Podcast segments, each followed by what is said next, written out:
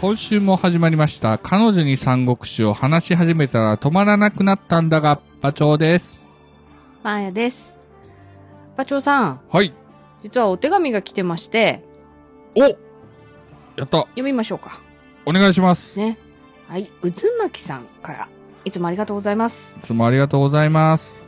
前々回ぐらいですかね、両夫が亡くなったところはい。ありまにした対ねし。てのお手紙をいただいております。はい。読みますね。ごめん、陳旧さん。深く深く反省してる。曹操、劉備のように、呂布将軍のこともすぐ見限ると思ってたのに、呂布には何時よりも前世がある、正直さがある、と言い返すなんて。あんた男だよ、陳旧さん。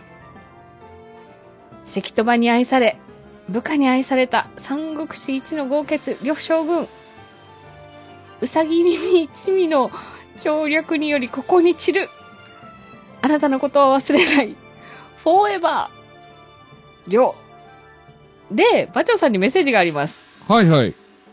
馬長さん戻るときはこの手紙も届けてくださいね号泣です っすいてません。笑ってしまいました。ごめんなさい。 ありがとうございます。ありがとうございますめちゃめちゃ熱はいいお便りじゃないですか。渦巻さんはね呂布のファンなんですよはい。で、多分、陳旧さんに騙されると思ってらっしゃったみたいで、はいはいはいはいはい。うん、でも、最後ね、陳旧さんは、こう、早々に言い返したりとかしたことに対する、陳旧さんへの反省文みた いです。よくぞ呂布将軍のことをよく言ってくそうそうそれうくださったと。そうみたいですよ。めちゃめちゃ呂布将軍好きなんですね、渦巻さん。みたいですね。でも、残念ですね。呂布、亡くなっちゃいましたからね。で、最後にあの、私にそおうそ手うそうそう紙をそう。持って帰れって持っ言っててますよね。帰れ、持って帰るまではいけると思うんですけ ども、これ誰あにちら渡の世すんでし界、ょうね。誰に渡すんです かいや、わかんないけど、まあ、ちょっとそこは、また渦巻さんぜひ、誰に渡したらいいどなかたを、に渡せばいいのかな。でし宛先を、あの、言っていただけ れば。でも教えでてももらあいましょうのか、ね、ねうんうんこんな熱いお便りいただけ本当でて、すね。ねうえ、んありがたいことなんで、楽しんでいただけてるみたいでよかったです。よかったです。ありがとうございましはい、た。ありがとうございます。じゃあ、引き続き行きましょうかね、今日のあらすじ。行きましょう。はい、よろしくお願いしまおす。願いします。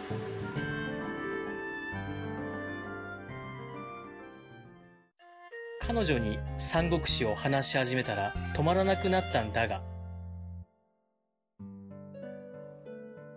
では、早速、あらすじです。はい。今回は、うん鶏鳴、鶏が鳴くですね。はい。で、成敗酒を煮て英雄を論ず。うん、それが一つの章なんですよね。成敗は青い梅ですね。はい。で、雷教師、はいはいはい。雷に怯える子うん。の3つを進めていきたいと思います。はーい。まずこの慶明なんですけど、はい。打倒曹操に立ち上がった東条が、うんうん。同志を募っていましたが、この人こそということで深夜に劉備を訪ねていきます。はい。はじめは何事かと疑ってた劉備なんですけど、うん。東条から帝よりの密書とうん。同志の欠板状を見せられて、はいはい。まあ、そこは五感の一族であって、まあ、うん尊王の志が高いので劉備は、はい。帝の心中をおもんばかって、さめざめ泣いて欠板状にサインします。はい。劉備さん、まあまあ泣くんで。結構ね、涙もろい気がします。そうなんです。その時、まあ、奥から別の泣き声も聞こえてきます。はい。で、誰やって二人が驚くと、関羽と張飛も抱き合って泣いてます。 おっさんたちみんな。やっぱりうちの兄貴やと、うんうん立ち上がってくれる時は立ち上がってくれるんやなっていう風に二人泣いて、まあ、この辺ちょっと張飛、呂布とは違うんですよね。うん。うーん。やっぱちょっと、尊王というか熱い心そういうね、ね熱い心が持ってるんで、はいで、まあ、ちょうど外は夜が明けて鳥が鳴き始めました。それが慶明。はい。登場が帰るとき、劉備は言います。うん。くれぐれも軽々しく動いてはいけませんよ、はい。と言って、東條は去っていきます。うん。さあ、そんな熱いシーンから一点ですね。はい。それから数日経った夏も近いある日、うん。張飛が大きなあくびしてます。目に浮かぶうん、か光景ですよ。ね。で、関羽から、お前、なんや、暇なんか、うん。って言われるんですけど、はい。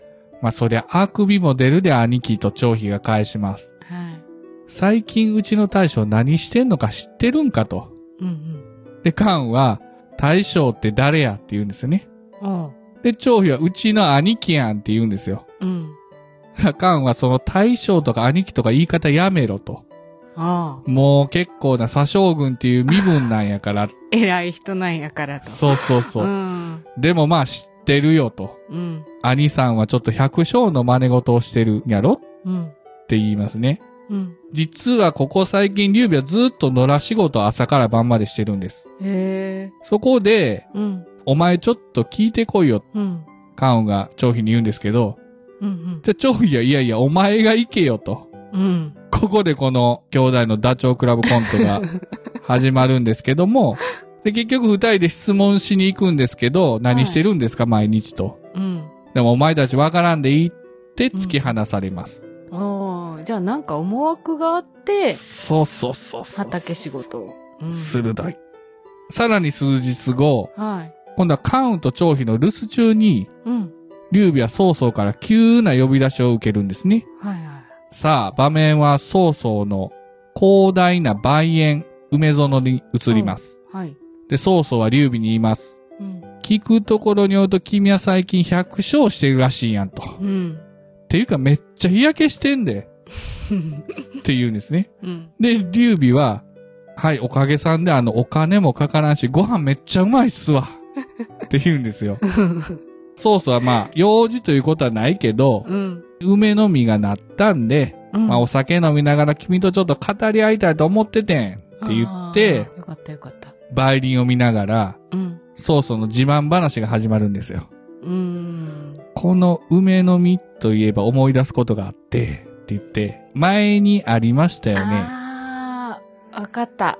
梅を思い出して喉の渇きを抑えるやつ。そうそう、兵士たちが喉乾いたいた、あーこの先に梅林があるぞって言って、そんなん言ってたわ俺、みたい な。ちょっと自慢話して、さらにこう調子乗ってきたんでしょうね。うん今日が乗ってきたというか、そうそう。ところで劉備さんと、うん。今の世の中に英雄って呼べる人いるかと劉備に尋ねるんです。はいはい。で、劉備は、これちょっと下手なこと言えんぞーってなって、うんさあ、どなたでしょうねーって交わすんですけど、はい。この辺そうそう性格なんかめっちゃしつこいん です。まあ、ええから言えやと。うん。誰でもいいから言えや。って言って、耐えきれなくなっちゃうんですよ、劉備。うん。で、仕方なく、じゃあ、演術なんかはどうですかねと。はい。偽とはいえ、皇帝名乗ってますよーって言うと、うん。曹操は、は演術あんなもんもう死んでる。白骨化してんでって言うんですよ。ひでもうえ。剣もほろろですよ。うん。じゃあ炎症どうですかねって言ったらうん。あれはもう、肝も薄いし決断力もないと。うん。じゃあ劉氷。あんな奴はもう酒に弱いだけ。あの、呂布と一緒って、呂布と一緒にされちゃいます。じゃあ、あの、孫作でどうですかと。大シーズを一騎打ちしてた孫作ですね。はいはい。で、ここで初めて、そうそう、ピクってなるんですけども、うんああ、あいつね、と。まあなかなかやるけど、まだまだ、親の遺産が大きいし、まあまあね。パパ尊権のね。うん。で、若いわ、と一周します。はい。ああ、こうしてみると、英雄と呼べるやつってあんまりいないなー、なんか言うんですよ、そうそ。はいうただ、たった二人だけいると思ってんねや、と。うん。その英雄とは誰やって言って、そこで曹操は劉備と自分を指さして、それは君とよだって言い放ちます。はい。今英雄と呼べるのは、世と君の二人しかおるまいって言うんですね。はで、それを聞いた劉備は、い。うん。曹操はそんなに自分を恐れてるんかと、 うん。一瞬うってなるんですよ。うん。その時ちょうどあの、雷が激しくなるんですよね。まあ、ドラマティック。ドラマティック。これが物語なんですけど、ゴロゴロドッカーンって雷が落ちると、は劉備は慌ててキャーって言ってテーブルの下に隠れてブルブい。ル震ええ、ます。ちょっと何それ。 今、あの、世の中に二人だけの英雄じゃなかった。そう、曹操に、俺と君だけがこの中で英雄やぞって言われた片方は、テーブルの下に隠れてブルブル震えます。で、劉備は言います。昔から雷怖いんですわ。で、当然周りに笑われるんですよね。うん。で、でしょ曹う操ね。も、なんやこいつと。今言うた言葉取り消したいと。自分の買いかぶりやったんかなって苦笑いするんですね。うん。で、そこで、ようやく、慌てて、関羽と張飛が駆けつけてきます。留守中に劉備が、ああーの、曹操のとこに行ってたんで。ね私も呼び出されたかと思ったけど。そうなんです。うん。慌てて、こう、劉備になんかあったんちゃうかと、うん思って駆けつけてくるんですよね。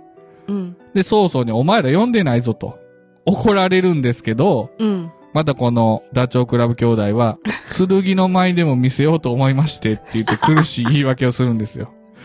で、うん曹操も、ああ、もう、もう、もう、ええわ、じゃあ、って、お酒うん。与えちゃろうって言ってお酒もらうんですけれども、はい。張飛はそのお酒腹いせのようにガブ飲みするんですよね。うん。で、カーンはうん見てないところでプッて吐き出すんです。えカーンはあの、狩りの時でも曹操の調子乗ってる姿見て、そうそう。ちょっと刀の塚あの。に手かけてね。手かけたでしょ、うん、だ曹操嫌いなんですよね。うん。うん。っていうところで、この章が終わります。はい。さあ、は曹操が自分を警戒しないようにい。うん。いろんなことをしていく劉備に注目していきたいと思います。ああ。じゃあ、曹操は、劉備を懐柔したいっていうか、自分の、え信頼してるよっていうのを伝えたいけど、劉備は、その、欠板まで押したから、こう、はい虎視眈々とこれから、曹操を狙おうとしてるとこですよね。そうなんですけど、劉備は今、力全然ないじゃないですか。うん。力は全然ないので、今、曹操に睨まれるとやばいんですよね。うんまあ、打倒曹操の欠板には押してますけど、したけど、まあ、だから、ちょっと待そっうとけよそうって。そうそうそうそう、けね警戒されないように。うん。で、曹操は劉備のことを認めてるんですよ。うんうんあ、こいつちょっとちゃうなと、見どころあるなと。うん。うん。で、劉備は、あ、やばいやばい。ちょっと、今までこう、いろんな人の影に隠れてたのに目立ってきたから、目立ったらやばいやばい。うんっていうようになって、ちょっとこの。の辺で演技入ってきます、劉備の。ああ。じゃあ、雷も、もしかしたら演技でそこまで。そうですよ。うーん。やるな、劉備。見せどころですよ。ようやくこう、劉備がちょっとうん。頭使い出しました。ねえやっとこう主役っぽい動きが。はい。わかりました。じゃあ、これ読んでおきます。お願いします。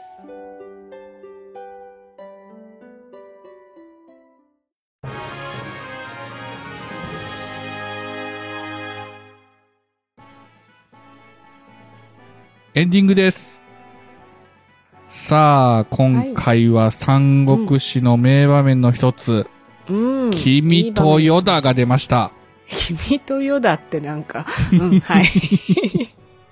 何かおかしいですかいやいやいや、曹操さん言ってましたよ。君とヨダって。君のよだって。現代でもこのフレーズ使えるかもしれないですけど、ああ、はい。使えないですね。使えないです。はい。はい。では、メールアドレスの方をお願いしてよろしいでしょうか。はい。皆さんからのご意見、ご感想をお待ちしております。えーまずは Gmail です。数字で359、アルファベットで DAGA、三国だが、アットマーク Gmail.com。エピソードの概要欄にお名前だけで送れるメールフォームもご用意しております。また、Twitter をされている方は DM でも受け付けております。通常の感想は、ハッシュタグ三国だが、三国を漢字、だがをひらがなでつけてつぶやいてください。よろしくお願いします。よろしくお願いします。さあ、はい。うん。現代でも使える正しい君とヨダの使い方も募集してみたいと思いますけ ども。君とよだね。君とよ。ヨダ。はい。はい。わかりました。じゃあ皆さん、 いい使い方があったら教えてってくだください。さい。ではまた次回お会いしましょう。サイチェーンバイバイ。